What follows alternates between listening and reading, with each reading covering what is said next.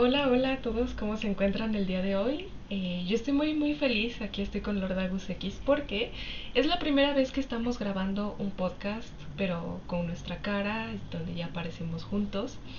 Y bueno, van a, va a haber una serie de cambios, la verdad es que dentro de todos esos cambios no sé si voy a seguir conservando el canal que habíamos estado teniendo. Definitivamente el podcast sí se va a seguir llamando La Oscuridad de la Luz pero no sé, eh, no sé si voy a mantener ese canal de YouTube que habíamos estado manejando, porque el seudónimo que ya estoy utilizando, o mejor dicho, mi nombre es Jen, ¿ok? Yo me llamo Jennifer, pero me gusta que me digan Jen.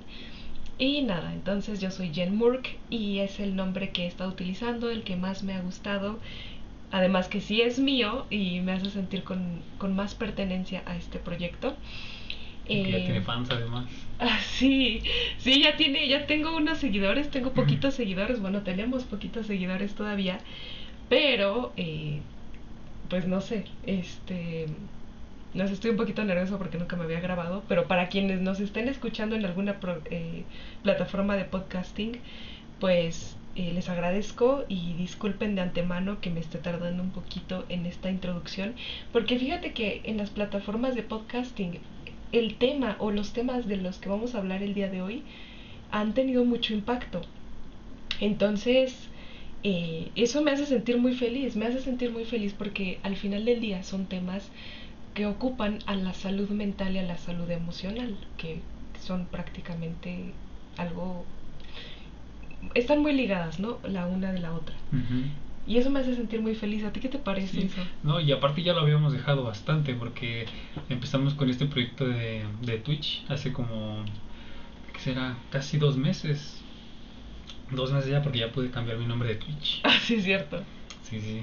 Y este... Y sí, ya llevaba bastante tiempo que no habíamos grabado ningún podcast. Y la sorpresa de la semana pasada es que pues ya lleva bastantes reproducciones. Entonces pues vamos a ver qué onda. Oye, ¿y cuál va a ser la dinámica ahorita? Este, digo, para irlo combinando, para que también la gente que está entrando a lo mejor al stream pues no se siente ignorada o algo así. Bueno, las personas, les comento a, las plataformas de podcasting que este, este episodio lo estoy grabando mientras hago un stream.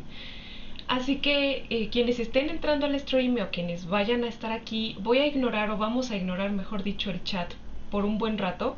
Eh, posterior a ello, pues ya vamos a hacer caso al chat, ya que hayamos terminado de grabar este episodio, este último episodio de la segunda temporada, ya que hayamos terminado de grabarlo, pues ya le hacemos caso al chat. Así que las personitas que vayan entrando, pues eso es lo que va a suceder, sin embargo, pues no sé si lo... Nadie ha entrado.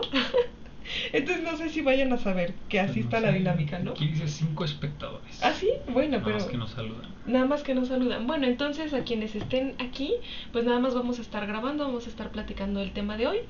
Y pues, ¿qué te parece si le damos la bienvenida a la oscuridad de la luz?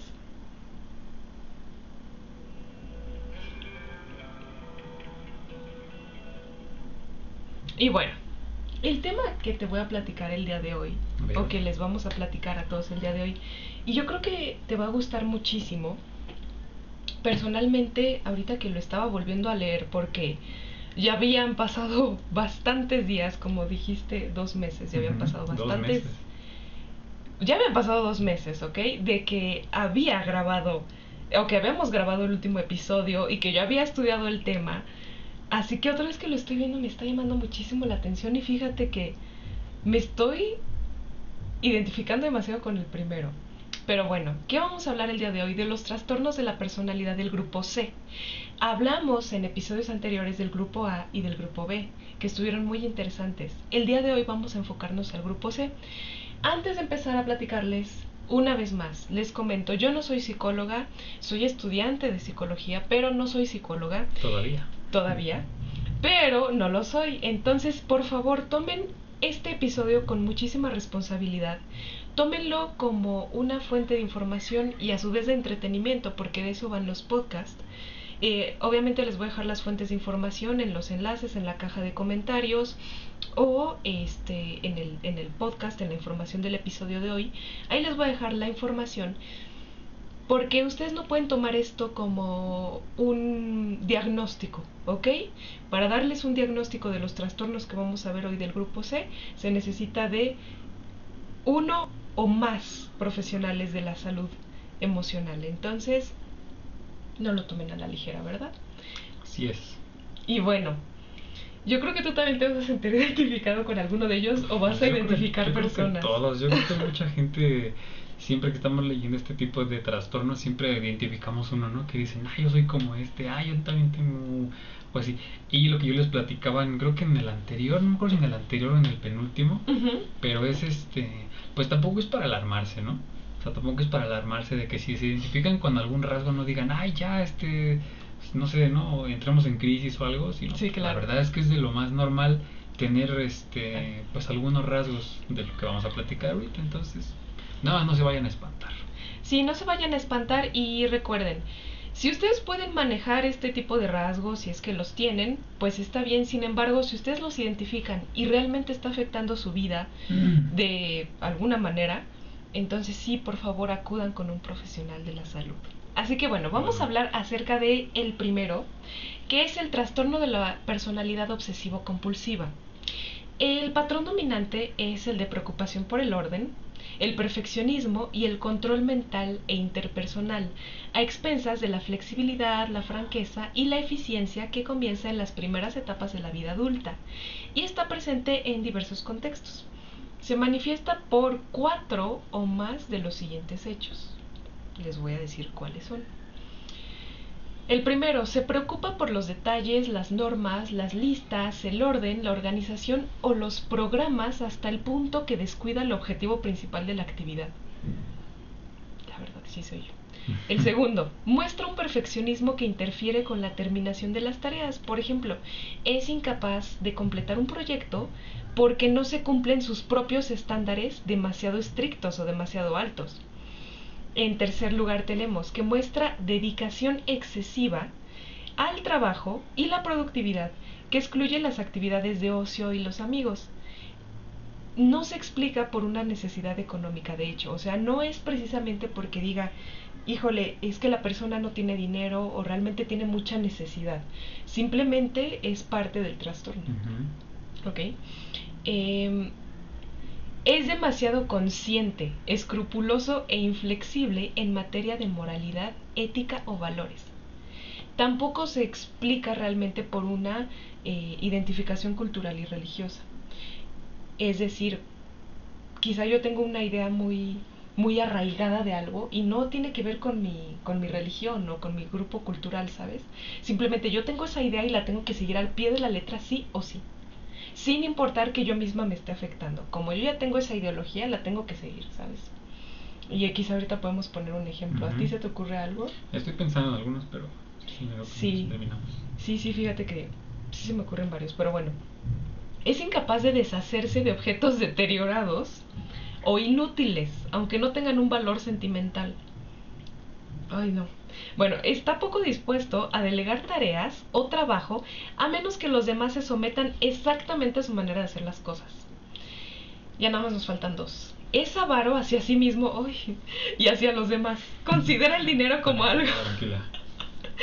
Lo primero que hiciste, no se asusten y ya me asusté. No, vayan a intensear y es lo primero que estamos haciendo. no. Es amar hacia sí mismo y hacia los demás. Considera el dinero como algo que ha de acumular para catástrofes futuras. Y en último lugar, muestra rigidez y obstinación. Ok, si cumplen cuatro o más de estos criterios, entonces alármense porque es probable que sí tengan rasgos del trastorno obsesivo compulsivo o bien el trastorno ya desarrollado. A ver. Bueno, no alármense, más bien este, pues dense cuenta, ahora sí que amigo, date cuenta. Así es. De que pues algo ahí. A mí, a mí fíjate, me llama la atención algo. ¿Tú qué crees que hasta cierto punto eh, sea bueno o sea malo, porque yo recuerdo que muchos trabajos a veces, este, cuando, y, es la clásica, ¿no? En la entrevista, cuando te preguntan, a ver, este, mencióname una fortaleza que tú tengas, y casi siempre todas las personas dicen, y dicen porque yo no me incluyo, híjole, una de mis grandes fortalezas es que soy bien perfeccionista, ¿no? Y, eso lo reflejan o lo toman ellos como que es algo, algo pues, bastante bueno, ¿no? Eh, y por otro lado está también, ¿no? Híjole, es que tengo un defecto grandísimo y es que soy bien perfeccionista. Sí, sí, sí.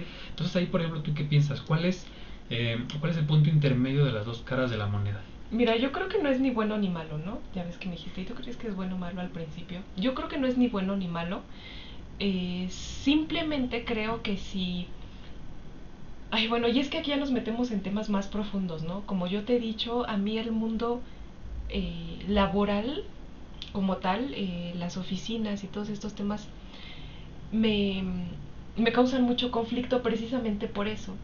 Porque o es, o sea, es ser perfeccionista es como un defecto, pero que realmente es una virtud, ¿no? Mi defecto es que soy muy perfeccionista. Entonces, se me hace algo hipócrita, creo que esa es la palabra. Así que no sé, a mí me cuesta mucho porque fíjate que casualmente cumplo con varios de estos criterios. El caso es que a mí estar en el mundo laboral sí me causa mucho conflicto porque por lo mismo que yo trato de ser muy perfeccionista, siento que, que mis compañeros son mejores que yo y yo trato de ser mejor que ellos para demostrarle algo, no sé a quién, pero a mí sí me causa mucho conflicto. Entonces, por eso es que yo me he alejado del mundo laboral. El mundo Godín. Exactamente, el mundo Godín, porque sí trabajo, pero del mundo de oficina me cuesta mucho y disculpen por el tren. Perdón. Pero pues ya, apareció en varios. Pues ya va, ya va a aparecer, no puedo hacer un corte ahorita, creo. Sí puedo, pero pero bueno. Pero bueno. ¿Tú qué piensas? No, o sea, está bien. Y a lo mejor no nada más, eh, no nada más en lo laboral, digo, en lo personal también hay mucha gente, en eh, lo sentimental también. Uf, ¿Cuántas veces no he escuchado de que, ay, es que cuando vas a tener una pareja, ¿no? Híjole, no, es que yo soy muy perfeccionista, ¿eh? O sea, y eso es muy bueno. Y te lo pregunto porque a lo mejor personas que nos estén escuchando las escucharán y dirán, este, por ejemplo, este, e, eso de que es eh, incapaz de hacerse, de deshacerse de objetos, ¿no?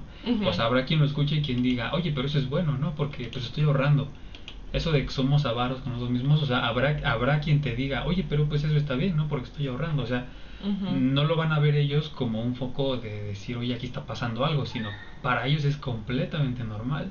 Exacto. ¿No? Y la verdad es que yo, yo creo, la verdad es que no está, como dices, no está bien y está mal. Creo que lo importante aquí, pues, es reconocerlo, o sea, reconocer que tenemos el rasgo y y pues saber qué hacer con eso, ¿no? Digo, nosotros no somos quienes para decir eh, si está bien que lo tengas o sí o no está mal que lo tengas, ¿no? Simplemente pues reconócelo, este, acéptalo y pues ya que, que, hagamos, yo creo que nuestra responsabilidad como persona es hacer lo que nos corresponda con, con, con eso, ¿no? Sí, hacer lo que nos corresponda y mira, ahorita que estás platicando de todo esto, me, me acordé de una entrevista que me parece no estoy muy segura, discúlpenme, pero me parece que la hizo Marta de baile a Lele Pons. Yo pensaba que Lele Pons solamente cantaba y hacía contenido.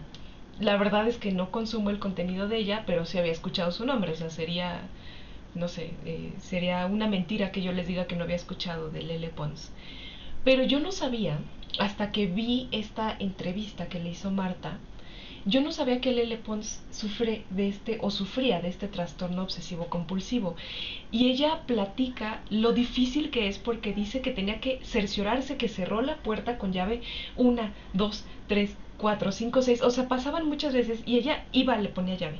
Se, ya se iba a su destino y decía, no, es que no sé si le puse llave y se regresaba y se volvía a ir y se regresaba. A ver, si ya estás en este punto, entonces es obvio que no te sientes bien, que no te sientes cómodo, porque quizá cuando por fin, en la quincuagésima vez que tú dijiste, no, ya ahora sí, ya me voy, te vas con el pesar y sí cerré la puerta. Entonces no te vas tranquilo. y, Exacto. y aparte, pues ya todos los minutos que te tardaste yendo y viniendo, ¿no? O sea, dando varias veces. Exactamente. Entonces, eh, si ya está afectando tu vida de una manera Negativa. Exacto, negativa, entonces haz un cambio. Sin embargo, si tú reconoces como yo, que tengo bastantes de estos rasgos, y no es que todos, eh, la verdad es que sí hay que hacer un cambio. Yo sobre todo quiero hacer un cambio, la verdad es que quiero hacer un cambio en cuanto a la parte del dinero, porque yo me la paso ahorrando y ahorrando y ahorrando dinero, y cuando lo tengo que gastar me cuesta, me cuesta mucho porque digo, es que ¿y si lo tengo que gastar en otra cosa más importante? O mejor lo puedo invertir. Es que ¿por qué comprarme esos zapatos si la verdad no me hacen falta? O sea, tengo estos tenis desde hace ocho años que me funcionan y que los puedo usar. ¿Sabes? Entonces como que yo sí quiero trabajar en muchas de estas partes.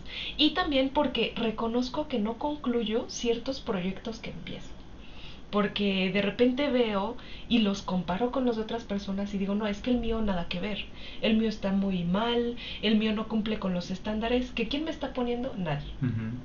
Entonces te digo, sí, hay que reconocerlo, yo ya lo reconocí y ¿saben qué? Ya sé de qué voy a hablar con mi psicóloga la siguiente cita.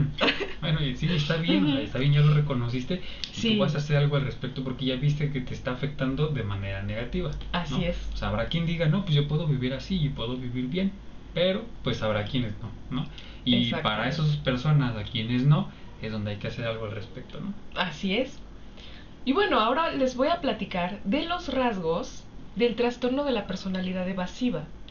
Antes de ver o de hacer esta investigación, yo la verdad es que no sabía que había un trastorno de la personalidad evasiva. a ver qué onda, ¿no? a ver, el patrón dominante es de inhibición social, sentimientos de incompetencia e hipersensibilidad a la evaluación negativa. Igual comienzan en las primeras etapas de la edad adulta y está presente en diversos contextos. Ustedes tienen los rasgos o quizá un trastorno de la personalidad evasiva si cumplen con cuatro o más de los siguientes hechos que les voy a platicar.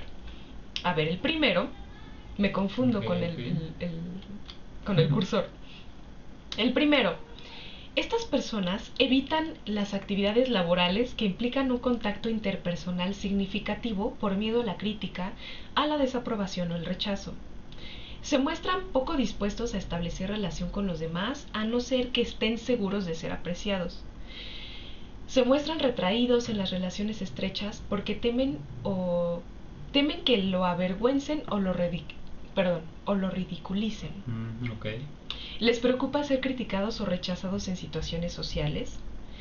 Se muestran inhibidos en nuevas situaciones interpersonales debido al sentimiento de la falta de adaptación.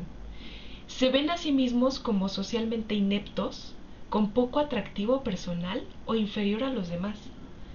Se muestran extremadamente reacios a asumir riesgos personales o a implicarse en nuevas actividades porque le pueden resultar embarazosas. Mm, ya, ya, ya. O sea, de ahí viene lo de evasivo, ¿no? Exactamente. Estás evadiéndolo porque siento que me va a hacer daño, siento que no lo voy, o sea, siento que no soy suficiente, entonces por eso lo evado y busco otra salida, ¿no? O busco otra manera de, pues, de sobrellevar la situación, es lo que yo, pues, capto, ¿no? del, trastorno. Exacto.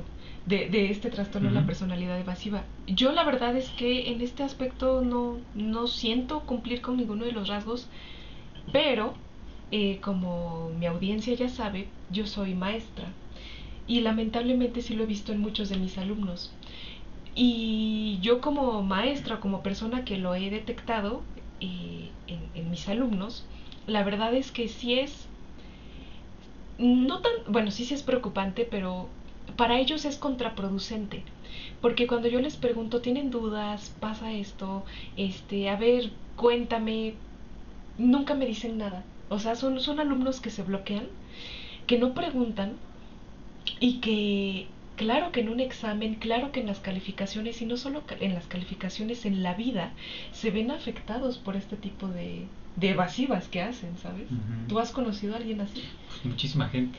En la escuela, este, cuando tuve la oportunidad de dar clases también, muchos alumnos, en mi trabajo, o sea, hay mucha gente que exactamente prefiere evitar el conflicto, o sea, a, pesar de que sabes que lo puedes lograr em, escalando algún tema o algo así, yo lo hablo porque pues me desenvuelvo más en el ambiente godín laboral que, otra cosa, ¿no? Es lo, más o menos lo que hago la mayor parte del tiempo, entonces, pues yo lo veo, por ejemplo, con muchos compañeros que eh, sabes que lo puedes lo conseguir, sabes que lo puedes lograr simplemente con un escalamiento de ir a hablar con una persona, oye, por favor, ¿me puedes apoyar a esto? O es más, me quiero, por favor, ¿no? puedes apoyar a esto.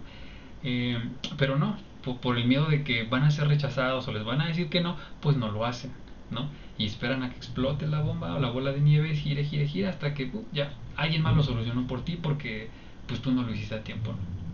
Y a veces prefieren quedarse con ese regaño de decir, híjole, pues, pues no lo este, no, no lo conseguiste, pues híjole, qué lástima, ¿no? Ya lo hizo alguien más.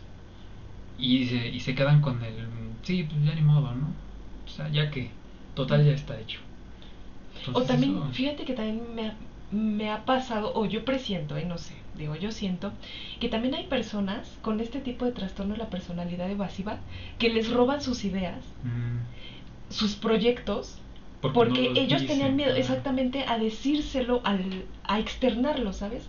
Cuando a veces son proyectos buenísimos y que otra persona viene, otra persona más astuta, que astuta y no inteligente o no con un cociente intelectual más alto, pero sí más astuta que dice, ¿sabes qué?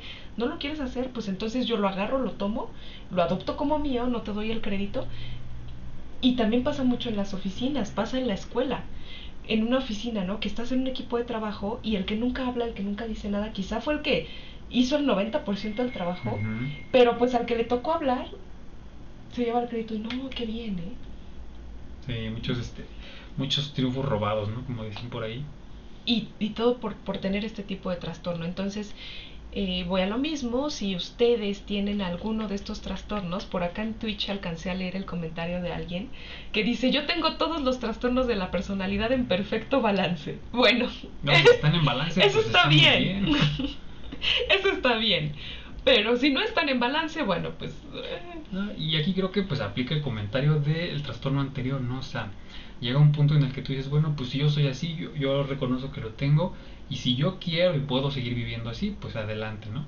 Pero si tú sientes que tu vida ya se está afectando, ¿por qué? Porque estás triste, porque te sientes incapaz, porque tus logros están viendo ya mermados por, eh, por ese trastorno que tienes, pues creo que ahí es el boco rojo para decir, oye, tengo que hacer algo, ¿no? O tengo que hacer un cambio.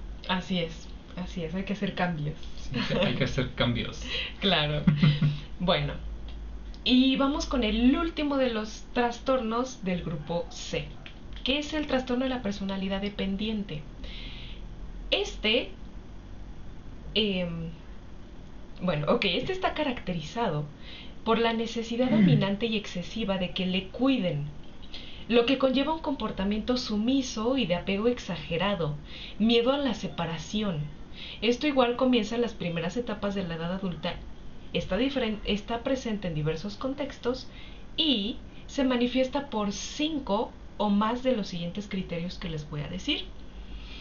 Y la verdad es que yo sí, o sea, desde que leí esto, ya ubiqué a muchas personas, sobre todo, sobre todo gente de la tercera edad o gente que va a entrar a la tercera edad. Sobre todo, cuando ya crece el hijo, ubico a varios papás con este tipo de trastorno, ya ustedes me dirán. Le cuesta tomar decisiones cotidianas sin el consejo y la tranquilización excesiva de otras personas. Necesita a los demás para asumir responsabilidades en la mayoría de los ámbitos importantes de su vida. Tiene dificultad para expresar el desacuerdo con los demás por miedo a perder su apoyo o aprobación. Tiene dificultad para iniciar proyectos o hacer cosas por sí mismo precisamente debido a la falta de confianza en el propio juicio o capacidad, y no tanto por falta de motivación o falta de energía. Em, ve demasiado lejos para obtener la aceptación y apoyo de los demás, hasta el punto de hacer voluntariamente cosas que le desagradan. Ok. Se siente incómodo o indefenso cuando está solo por miedo exagerado a ser incapaz de cuidarse a sí mismo. Cuando termina una relación estrecha, busca con urgencia otra relación para que le cuiden y apoyen. Y por último, siente una preocupación no realista por miedo a que le abandonen y tengan que cuidar, y, esa persona tenga que cuidar de sí misma. La, dependencia, ¿no? Sí, sí, o sea, por eso se llama el trastorno de la personalidad dependiente. Ay, no, este, este fíjate que este tipo de personas y esto es personal, ¿ok? No, no es como que te lo estoy diciendo a ti si es que lo tienes, ¿no? O sea, a mí son las que más conflicto me causan y las que más me desagradan. Las personas dependientes. ¿Tú has, has conocido a alguien o qué nos puedes platicar de esto? Sí, inclusive yo creo, yo creo que todos hemos sido dependientes de algo, o de algo o de alguien, porque creo que esta parte está un poquito más enfocada a las personas, ¿no? A la dependencia de personal no sé si también aplique para a veces depender eh, de objetos, ¿no? O de lugares o de la gente, por ejemplo, y, lo voy a decir muy, muy abiertamente, em, ubico, por ejemplo, a mi madre, que mi madre es muy dependiente, eh, pero no tanto a alguien, sino, por ejemplo, al lugar en donde siempre ha vivido. Oh, y yo sé que muchas veces aquí, pues bueno, eh, Jenny y yo hemos hablado con ella y le hemos dicho, oye, ¿por qué no te mudas a otro lugar, no? ¿Por qué no te mudas a un lugar más bonito? ¿Por qué no te mudas a...?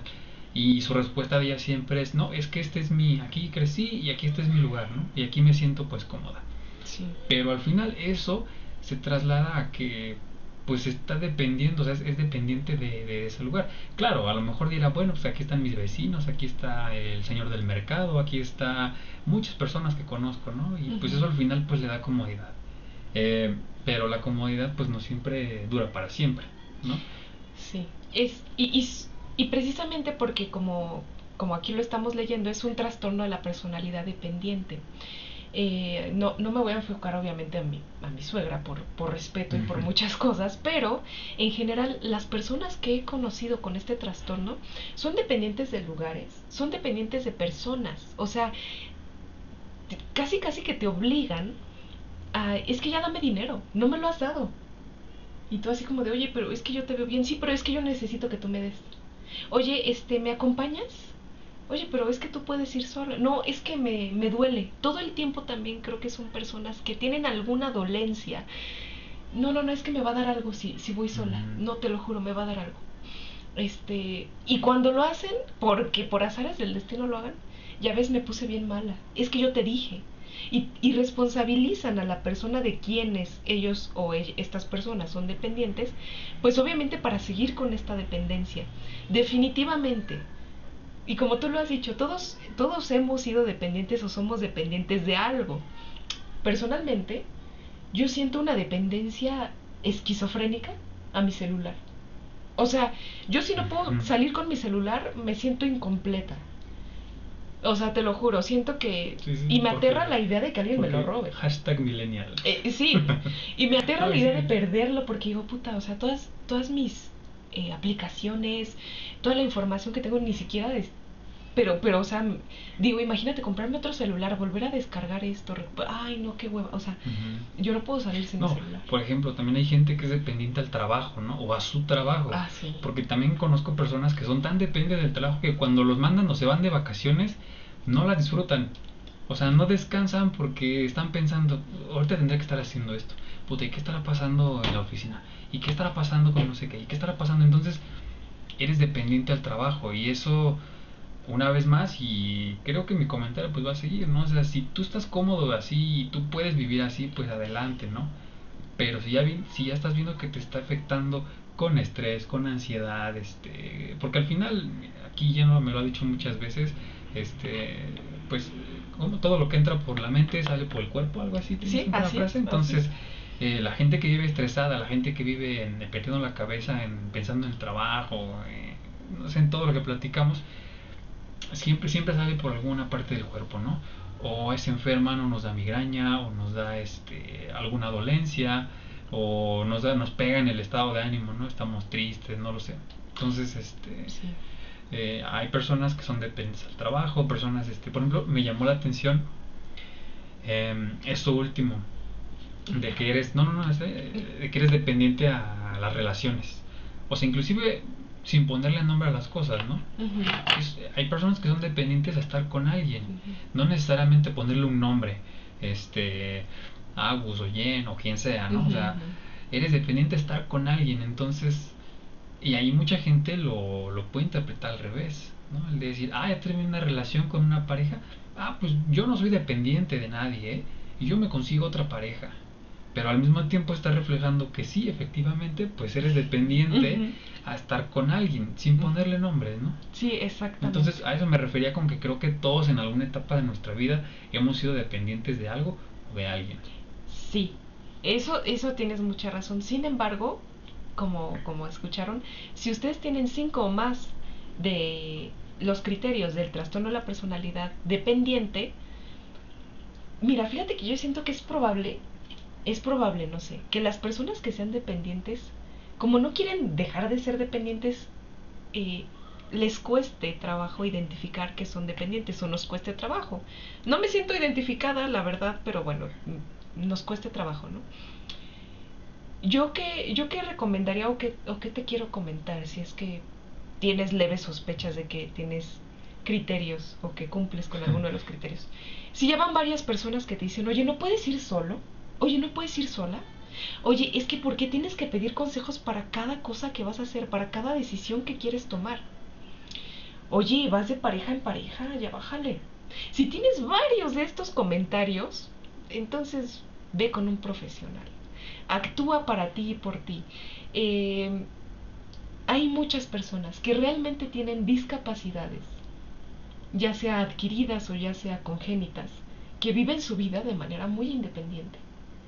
Si tú estás completa, si estás completo, eh, híjole, pues pues también no, no afectes a otras personas, porque lamentablemente el trastorno de la personalidad dependiente siento que afecta más a la persona de... Eh, a lo que rodean, pues. A, quienes rodean, exactamente, a la sociedad o, o al hijo o al hermano. De hecho, bueno, yo creo que tú ya has escuchado acerca de este término del hijo bastón. Muchos papás agarran a un hijo y dicen, ¿sabes qué? él me va a cuidar siempre o ella me va a cuidar siempre, al grado en el que ese hijo esa hija no hace su vida. Y no nada más hijos, no sobrinos, primos, tíos, hermanos. Yo conocí a una mujer así que falleció todo el tiempo sirviéndole a, a su hermano y a la familia del hermano. Ella nunca hizo su vida. Ella siempre estuvo para servir y servir y servir y ella nunca se casó, eh, nunca tuvo algo que realmente fuera propio, algún proyecto, eso sí, pues siempre le daban dinero, pero, pero ella, ella era dependiente, al grado en el que era muy afectada porque la trataban muy mal a la señora en paz descanse y, y qué lamentable que ella haya fallecido así. Sí. ¿Sabes? Sí, y hay muchos ejemplos, digo, también aquí, como nos andan comentando por acá, y yo coincido también mucho, o sea, esto ahorita que platicábamos de, de los novios o de las novias también, ¿no? O sea, el que si eres dependiente de, estar en relaciones y estás con una y estás con otra, con otra persona y con otra persona, o sea, al final em, muchas veces esas personas son las que salen más lastimadas, ¿no? Porque dicen, híjole, pues nada más fui una de, una de muchas, ¿no? O sea, una que nada más estuvo aquí para cubrirte cuando tú querías y pues ya, ¿no? O sea, y eso pues no está padre, digo, también, también creo que uno sale afectado al darse cuenta, o sea, porque es importante darse cuenta. O sea, uno también cuando reflexiona y es empático dice, chin, pues o sea, sí, sí me siento mal porque no lo hice bien, ¿no? O sea, terminé dañando a la gente, terminé dañando a ciertas personas, pero el daño no nada más es tuyo, sino pues, te llevas de corbata a los que te rodean. Entonces, pues digo, lo más importante aquí yo creo es saber reconocerlo, ¿no? O sea, saber qué es lo que está pasando conmigo, qué es lo que yo estoy haciendo y ya de ahí pues puedes, puedes este, planificar qué es lo que vas a hacer después. ¿no? Si quieres seguir viviendo así, pues adelante. Y si quieres hacer un cambio en tu vida porque ya identificaste qué es lo que, qué es lo que pasa contigo y no te gusta y no te sientes bien, pues ese va a ser el parteaguas, ¿no? O sea, de ahí tú vas a poder decidir qué herramientas tomar, ¿no? Que la primordial, y pues creo que el consejo que aquí nos da Jen y siempre nos ha dado en los podcasts, pues es busca a un profesional, ¿no? Profesional de la salud que, que sepa, pues que sepa darte esa guía, ¿no? Y yo sé que nunca falta el amigo, nunca falta el este el, el podcaster o el streamer que, te diga, pues hazlo, no, te, no, no, pasa nada, anímate a ser valiente, ¿no? Anímate a, a decir las cosas. Y hablando de los demás trastornos, ¿no? Oye, anímate a hacer esto, ya no seas así, ya no seas así. De un consejo, la verdad es que lo podemos recibir de cualquier persona. Y, pues cada quien sabemos qué hacemos con los consejos, ¿no? pero ya para tocar un tema más delicado como es la salud emocional, física y mental de, cada quien, pues ahí sí hay que buscar ayuda profesional, ¿no? Sí, hay que buscar ayuda profesional y bueno, les quiero dar este comentario, estos comentarios también a modo de cierre eh, de esta segunda temporada, porque es la segunda temporada. Este proyecto apenas va empezando, ¿ok? Para cerrar esta segunda temporada quiero comentarles que parte de lo que yo quiero hacer para la tercera temporada del podcast es cómo elijo un buen psiquiatra, un buen psicólogo o un buen coach. No me gusta mucho el coaching, la verdad no soy partidaria de los coach, pero bueno, ¿cómo elijo un buen coach? ¿Cómo elijo a alguien porque psicólogos hay millones, o sea, yo prefería cambiarla por guía, ¿no? O sea, un buen guía, un buen guía, que mejor. Sí, porque coach no, a mí Está tampoco muy me ya. Sí, a mí tampoco me gusta. Pero bueno, ¿cómo, cómo puedo elegir un buen psiquiatra, un buen psicólogo? Eh, ¿A qué psicólogo me acerco? Porque pues hay diferentes variantes de la psicología, hay... e- Es un mundo, es un mundo enorme. Entonces, también en la psiquiatría. Así que, ¿cómo le hago? Quizá requiero de medicamento psiquiátrico, no lo requiero. Eh, también cómo identificar, o sea, cómo identificar estas, estas situaciones para elegir a un buen terapeuta. Y también para que cuando ya estemos en terapia, saber en qué momento es pertinente cambiar de terapeuta o decir, ¿sabes qué? Hasta aquí yo creo que ya me siento capaz de seguir con mi vida y ver a mi terapeuta quizá una vez cada seis meses, una vez cada, pues cada vez que yo lo requiera, cada vez que yo le quiera platicar algo a mi terapeuta. En la tercera temporada quiero hacer un episodio o varios episodios hablando acerca de esto, porque también surge esa duda. Y esa duda me surgió a mí para elegir a un terapeuta. Y se los digo yo que he estado con como seis terapeutas diferentes a lo largo de toda mi vida. Todos han sido psicólogos. Una de ellas era médico, no era psiquiatra, pero sí era médico general y era psicóloga. Entonces, eh, es, es, es un tema. Así que en siguientes episodios vamos a hablar acerca de esto. Y a ver a ti qué se te ocurre. Porque también tenemos la sección en contexto en la cual vamos a platicar de cosas paranormales. Fíjate que en YouTube a la gente le encanta el tema paranormal. Ah, sí. Y en las plataformas les encantan los temas de psicología. A ver qué historias nos tienes, ¿no? Sí, pues a ver qué puedo escarbar por ahí, o a ver qué puedo qué puedo contar, porque mucha gente también siempre me anda contando historias, o me contaba historias y luego pues se me olvidan, ¿no? Y ya cuando vuelven a platicar, ah, sí, sí, ya me acordé. Pero sí, sí, a ver qué podemos preparar para, pues para todos ustedes. Y pues ya no dejar, ya no abandonar otra vez este proyecto, ¿no? Así es. Les agradezco muchísimo. Les invito a que me sigan en mis redes sociales. Estoy, de, bueno, tenemos las redes sociales de La Oscuridad de la Luz en Instagram, también en Facebook, aunque no estamos tan activos en Facebook. Y tengo mi perfil personal de Jen Murk, J-E-N-M-U-R-K, Jen Murk. En Instagram solamente manejo Instagram. ¿Y cuáles son tus redes sociales, Lordagus? Este, pues exactamente esa. Lordagus, este, en Instagram me pueden encontrar como Lordagus y también en este, pues en el canal de Twitch para echar cotorreo de vez en cuando, pues Síganos en Twitch. Lordagus. Síganos en Twitch, por favor. Les agradecemos mucho. Espero que haya sido de su agrado y nos vemos muy pronto o nos escuchemos muy pronto.